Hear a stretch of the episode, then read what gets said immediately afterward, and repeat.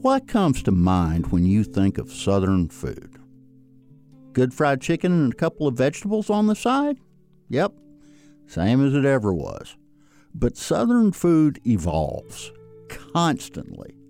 Salvation South, the magazine I edit, published a story recently by a talented young food writer, Carrie Honaker, about Southern chefs with roots in Asia or the Middle East. Yes, these folks are adding their homeland's flavors to Southern cooking, but I loved reading what these chefs said about how they have been shaped by Southern cooking.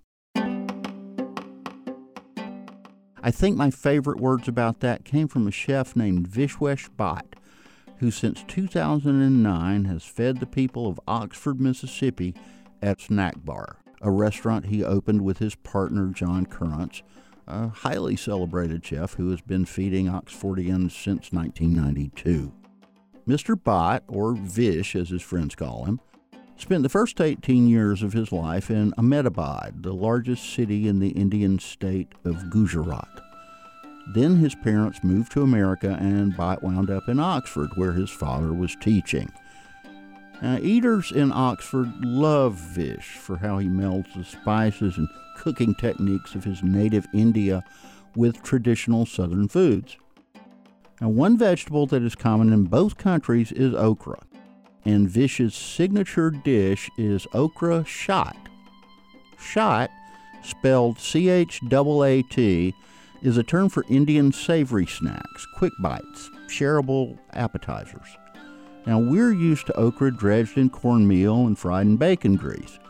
Vish's famous chaat is his version of fried okra, but it's seasoned with an Indian spice blend, then tossed with jalapenos, red onions, tomatoes, peanuts, cilantro, cayenne, cane syrup, and lime juice. Now, a few years ago, I ate that okra at Snack Bar and it was yummy. And when Vish published his first book last summer, I Am From Here, I was curious how he would describe his approach to Southern cooking. And the very first paragraph blew me away.